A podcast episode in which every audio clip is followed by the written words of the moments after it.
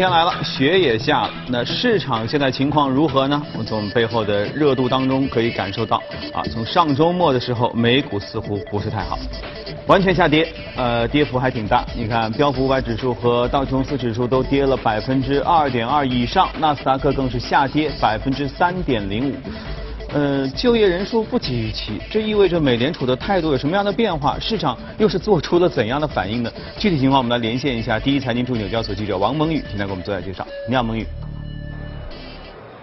好的，主持人。上周道琼斯指数、标准普尔五百指数和纳斯达克指数均下跌超过百分之四。上周五上午，标准普尔五百指数和道指均跌至今年的负面区域。对于全球贸易的担忧持续拖累投资者情绪。即使在劳工部周五早间报告显示，美国经济就业增长良好，以及近十年来最快的工资增长速度之后，市场参与者表示，尽管特朗普政府及中国同行努力正在为进行意在减少贸为紧张局势谈判描绘出乐观景象，但投资者要求更多证据表明双方将避免在2019年实施和扩大新的关税。本周对英国退出欧盟的交易以及意大利与欧盟之间就预算赤字进行的谈。判给投资者带来了不确定性。美国国内十一月新增就业人数增加十五万五千人，略低于预期的十九万个就业岗位，失业率稳定在百分之三点七，平均每小时收入从十月份开始每小时增长六美分，为二零零九年以来最高水平。就业数据对投资者来说尤为重要，这些数据将为美联储利率制定委员会提供信息，准备在十二月十八日至十九日召开的会议上决定是否加息。美国联邦公开市场委员会周。次报道，美联储官员正在考虑十二月会议上采取新的观望态度。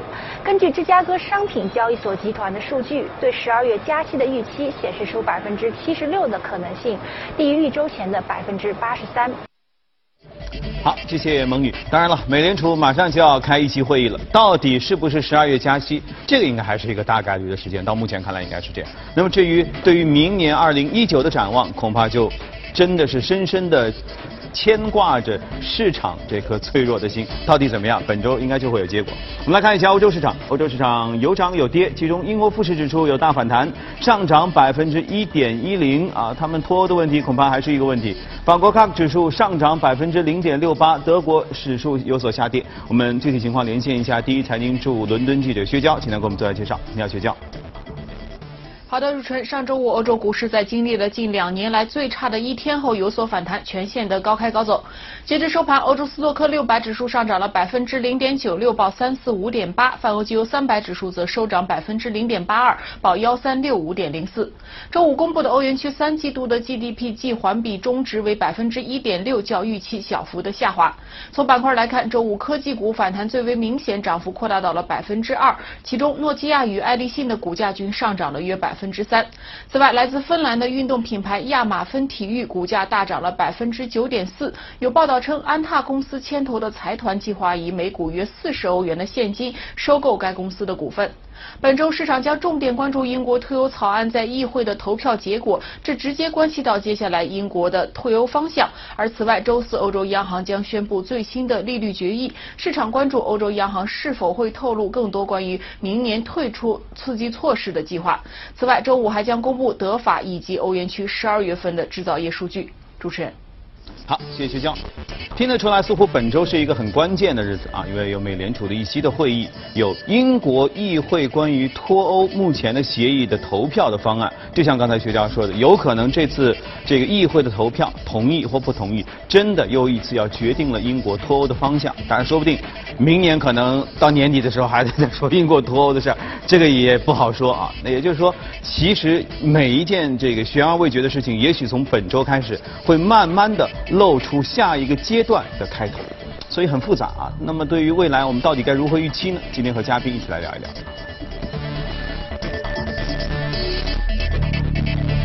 来到节目中的是国民投资秦，啊，你好秦毅，好好好。上周末才刚聊完哈，啊对。哎，一个周末过完，下了一场雪之后，你觉得从一些细小的事件上有没有什么新的变化？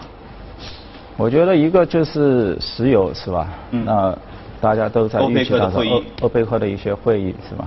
它也的确也是减产了是吧？那么量的话，可能比大家预期中的要多一点，一百二二十万桶是吧？那么是欧佩克跟俄罗斯大家去分担的。嗯嗯。一个承担八十万桶，一个承担俄罗斯是四十万桶，是吧？但是呢，我们注意到，其实它的减产明年就是说一九年上半年的一个减产的一个量，其实会大于这个一百万二十万桶啊。哦，还多减一点。不。就是说，市场它没有考虑到，因为有那个伊朗的一个事件，是吧？伊朗本身美国是在制裁的，嗯，是吧？那么这个要减掉大概是有七十万桶，那还有十五万桶呢是委内瑞拉，就是啊，委内瑞拉因为它没有钱，那它无法进行一个大规模的一个资本开支，所以这个产能也降。其实实际上的话，我们看到有接近一个两百万桶，那为什么就是说今年这个油价的话是有一个？过山车是吧？因为油价本身，今年原油是跌了百分之十三，天然气是涨了百分之五十。嗯，啊，这个我本来一个应该是走一个方向的，这个差距很远。那最终导致整个标普五百，因为里面原油指数，因为石油的量两点五万亿美金很大，嗯，那么整体也下跌了百分之十，很难做，因为。今年大家其实已经从一八年开始，已经预期到有整个就是说伊朗的这样一个制裁的一个因素，是吧？但是呢，实实际上我们看到整个一个供应它是在大大幅度的一个增加。嗯。从九月到十月，你看这个十月开始，你看油价突然有跌百百百分之三十。这个不是偶然的，九月到十月这个供应市场的一个闲置产能的一个提量达到了一百八十万桶，就是数据以后大家一看，嗯。就是说这个供应其实是大大幅度的一个上升，所以现在呢，对，现在出来明到明年的一个上半年上半年的话，如果真的大家达产一百八一百二十万桶加那个八十万桶接近两百万桶，那么在目前的话，这个油价的话。应该是可以企稳，甚至还能上涨个百分之十左右这么一个空间。但是你要恢复到再涨百分之四五十，恢复到今年十月份那个高价，应该是有很大的一个困难了，就是。我个人感觉，可能分水岭就是在今年十月份，就我们在过黄金周回来之后，啊，这个市场下跌，啊，之前黄金周期间全球市场都暴跌，对，那个时候好像就是一个很重要的分水岭。在此之前，油价似乎一直都看涨，啊，都说这个沙特、阿美为了 IPO 啊，明年怎么回事啊，一切都说的好好的。对。然后呢，从十月以后就开始说，哦，好像整个全球经济。这个不太呃复苏不太有利，所以对油的需求没有那么旺盛。但那边呢，似乎大家已经开始开足马力，拼命在生产了。所以供需平衡打破之后，您说的非常有道理。就是说，包括从十月份以后，就是说整个一个市场，美股市场发生了一个很大的一个变化。嗯。怎么样一个变化呢？就是收益型资产开始领头。像公用事业啊、电力啊，开始在十月份开始直线。还有的话就是国债，因为国债的话大家都非常悲观，原来对，已经到三点一了，甚至有可能认为三点二左右。但是实际情况的话呢，现在已经是降到了百两点八。嗯，所以这个过程的话，那其实原油市场，如果我们把它跟整个一个国债市场去比的话，国债规模更加大，嗯，十几万亿美金。所以在这个基础上呢，国债从三点一到两点八，那么一定会要找到相应的一些配合。什么样一个配合呢？就是说影响 CPI 走向的一些商品的一些价格，可能要进行一个配合。所以我们看到到了十月份的话，原油出现百分之，你很难说需求一下子没有了，或者供应一下子提升了，就只是我们过后去更多的去解释分析是吧？但其实。金融市场大家都是相互之间都是交错的，国债也好，原油也好，看似不同的商品，其实他们是紧密的结合在一起的。就像我们现在看到今年呢。出来一个美股周五的一个非农数据，因为非农数据本身我觉得也不错，因为它本身就是一个非常波动性比较大的十五点五。你说因为美股下跌百分之三点几、百分之四，你你一定说是非农数据是吧？但其实这个还是这个锅他也不背。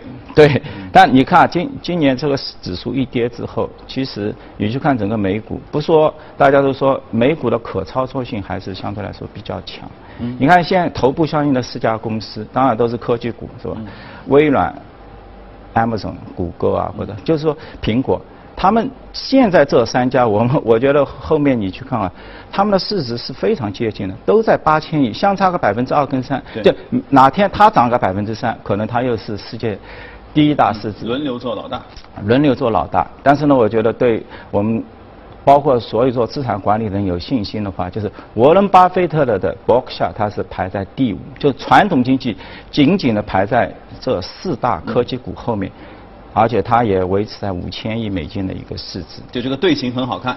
对，的对大家的话是一个鼓舞。然后你去看今年美股啊，就是说市场，就是说可能目前标普的话应该是跌了，就是说是吧？但是。它提供的交易型的机会，就是它涨的很多都是大市值的一些股票，比如说像制药板块，两千亿左右的默克跟辉瑞，默克的话涨了百分之四十，两千亿美金的啊，辉瑞也涨百分之二十五。那如果你再往下去的话，就一千两百亿美金左右市值股，礼来制药包括雅培，嗯，啊。包括安健 m g 就是生物医药龙头，他们的涨幅也都在百分之十五到百分之三十。整体的一个健康板块，三万亿美金市值，今年提供了一个比较大的一个就是交易性的机会。接下来科技股，那毫无疑问，就虽然你现在是暴跌的，但是 Amazon 还涨了百分之四十，嗯，微软还涨了百分之二十五，然后跟所有数字经济相关的这些软件也好，移动支付，你去看。就是 V，就是 Visa 卡，包括 Mastercard，这些都是两千七百亿到一千八百亿美金市值附近的，那涨幅都在百分之三十。所以科技股其实有个好处，你看油价今年动荡那么大，对科技股其实并没有什么影响。他只管他自己的数据，他自个自己的故事，只要这一路都没问题就没问题啊。那么还是回到油价，您觉得既然减产协议达成了，虽然和预期之间有出入吧？那么未来是不是意味着这个油价目前就能稳住？还是说其实其中表面上说减产，实际上大家可能暗自里说不定还继续增长一点？对，如果我们能够说是历史有效的话，看一下一六年的情形，就是说可能就是说会有还是会在底部啊，它会有一些反复，但是呢一个趋势，从我们拉长一点时间，就从。未来这么两三个月的一个时间看的话，应该会在这个价格附近还能往上去，就是说它不会，因为你看周五其实它瞬间涨得很高，百分之五点几，有百分之六点几，然后又有一个下探的一个动作，那其实也就是对各自到底有多大的一个减产，因为伊朗啊、委内瑞拉这些数据，因为大家所想的，哎，石油公司过去几年，一四年开始，一四年之前都在一百亿，就是说。一百美金的价格的时候，他们的资本开支产产量也很高。哎，现在只有四五十了，很低。这些产能是从哪里来的？就是也颠覆了很多人对它的一个成本的一个概念。就是说，不是说油价一跌，所有的产能都会消失。可能他们的一个 cash 成本真的是低到你所不相信，它就是要生产出来，嗯，是吧？所以在这个因素，当然现在的话，就是说夹杂了一些，包括像美国，是吧？其实它是这一这一轮的一个受益者，因为要油价一旦压跌，资本大资本开支大家缩减，嗯，那么供应的减少由谁来供应？就是美国它的页岩气来提供。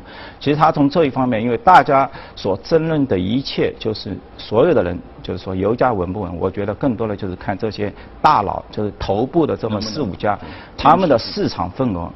能不能坚守？就每个人其实都要一个市场份额，对，就涨也好，跌也好，就保持自己的一个市场份额是它核心的一切。当然，现在的话，油价其实我们还可以看到，就是现在你看到的都是轻质油，是吧？嗯。其实还有一个重质油。嗯。但今年产能过剩，基本上都是在轻质油，所以你看那个 WPI 它的一个溢价，嗯，反而是缩减了。就是说，重质油原来轻质油价格高。那现在的话是倒过来了，为什么呢？轻质油价格低，为什么？产能是在这个领域是有过剩的。但是呢，我们看到欧佩克主要其实它主要大部分的产能还是在重质油那里，所以这个也是有一定的这个干扰因素，是吧？对于后面的这个价格，是吧？嗯。因为它减产了，会不会导致目前轻质油的这个供应继续的一个失衡，是吧？这是需要。欧佩克也好，包括俄罗斯也好，更多的大家一起去协协调去努力。所以其实你看，最近这段时间整个市场都处于下跌趋势，嗯，呃，尤其是全球市场，然后油价也波动，所以其实纵整个来看的话，反而就是黄金，所以出现了一定的保值的需求哈。对黄金的话，近期的话应该是比较涨，因为呃好像上周的话，应该是整个金股的话也涨很多你看我百分之线条上可以看得对百分之三左右，因为黄金呢，应该其实它一直在一个底部，嗯是吧？在一千一百九到一千二百七这么一个狭窄的一个区间在做运行，因为怎么讲呢？因为你轮到说今年是现金是一个最好的一个资产，就是大家把所有的风险资产一排 OK 到现金了，那说明未来的话你整体的利率是低的，因为黄金的话它是跟利率是密切相关的。如果是现金是很好的话，那接下来可能就是一个黄金资产，因为大家收益率都偏低嘛，那可能它的而且它也处在相对来说是一个长期的一个底部，是吧？就是在这个位置。一千两百三左右，它已经徘徊了时间，已经是非常长的时间了，是吧？加上一些数字货币，它也在暴跌，大家实在是想不到还有哪些就是比较靠谱的、历史比较悠久的、大家都一致信任的一些资产剩下只有黄金了啊。啊，相对来说可能是往那边去。但是我觉得整体，就是说从今年美股的这个走势看的话，牢牢的抓住的也也是我们现在所做的，就是数字经济啊是吧？还是很明显，SaaS 云端、云服务是吧？包括移动支付是吧？你去看三美美股几个 PayPal 啊，或者这些呃 MA 啊、Mastercard、Visa 这些都是数几千亿。四五千亿美金、几万亿市值的公司都在上涨，嗯，那接下来对我们 A 股的提醒作用其实是非常明显的，是吧？嗯，就是弱势情况下，其实什么时候更强？对英雄本色就是这个时候显示出来。哎，对。OK，那么在整个的弱势情况之下，我们来关注一个呃最近有大发展的美股，我们来看一下。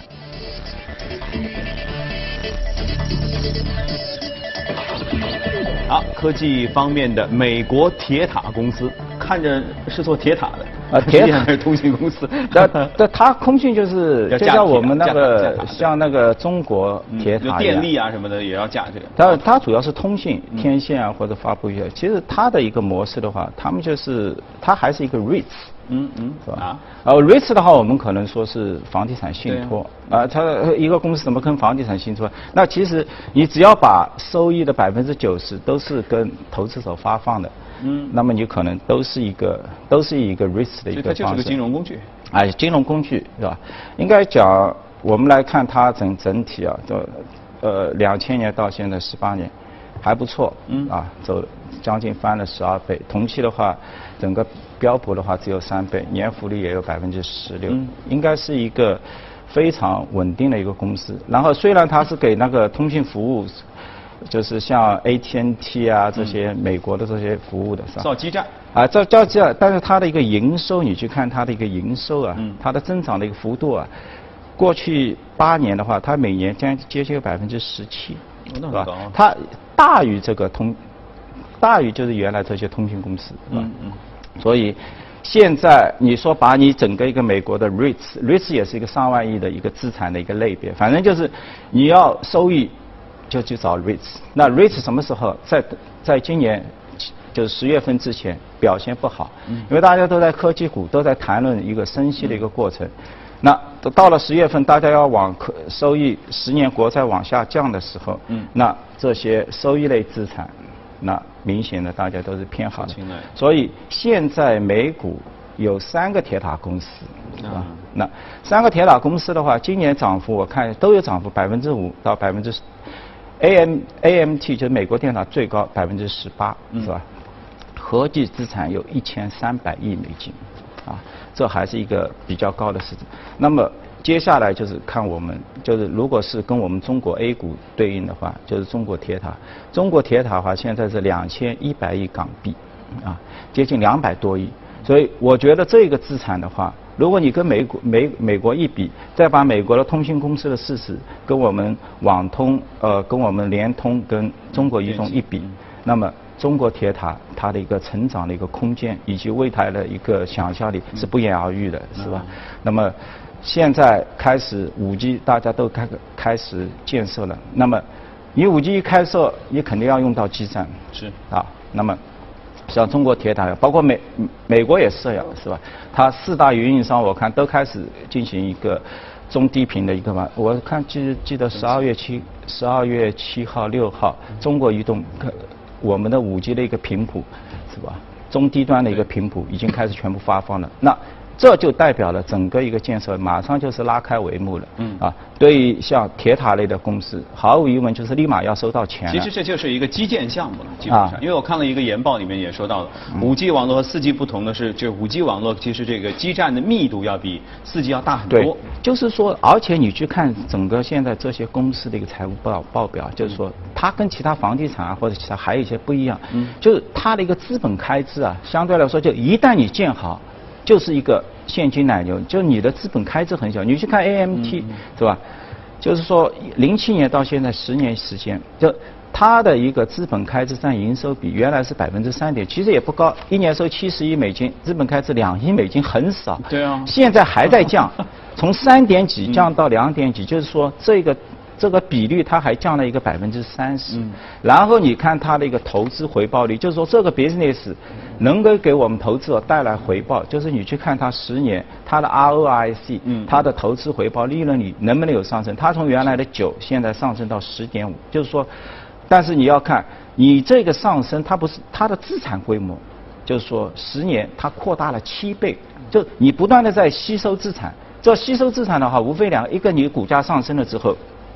你有，你可以去发债融资，那么对你的 equity 的部位的和，leverage 就是你的杠杆会越来越大。但你的杠杆提升的同时，你的利润率要提升。是。那么这样的话是两股有力的力量合计它。所以我们现在看到，它的一个资产规模推升了七倍，同时它的单位的投资利润率从九到十五还有百分之十几的一个提升。那么，所以我们来看到这个所谓的一个。就是收益型资产最终也能涨十几倍的一个主要原因啊。对，所以我接下接下来我们看就是说，因为对于我们大量投资人啊，或或者沪港通啊，可能就去看目前中国铁塔这样的一个公司，嗯，它在一个。资产的一个规模，它它的一个扩张的一个速度，以及它的一个投资的利润率，它还有多少潜力可挖？嗯那么这两个维度的话，去看现有的这个它的一个投资价值，是吧？我觉得这就是我们今天来谈这个 AMT 的话，就主要的一个逻辑就是这样。到底能不能达成，就要看他未来自己的表现。对，OK。好，今天我们时间关系和秦毅的交流先进行到这里。接着我们来看一段有趣的新闻。美国研究人员近日公布的有关于格陵兰岛的冰盖融化速度的一个连续性的分析，这个时间跨度达几个世纪。结果显示呢，格陵兰冰盖近年来融化速度超过了过去至少三百五十年里的任何的时候，甚至超过了过去大约七千年。格陵兰冰盖融化是现代海平面上升的主要贡献因素，但是它目前的融化速度是否异常仍未可知，因为观测记录的追溯时间不够长，而且过往研究没有分析整个冰盖。美国新泽西州罗文大学的研究人员分析了西格陵兰岛冰芯的融化层。并据此编制了一个跨越三百五十多年的记录。研究人员将这些融化层与现代格陵兰岛更大范围的融化过程关联起来。分析发现，在十九世纪中叶工业时代北极变暖后不久，格陵兰冰盖的融化速度开始加快。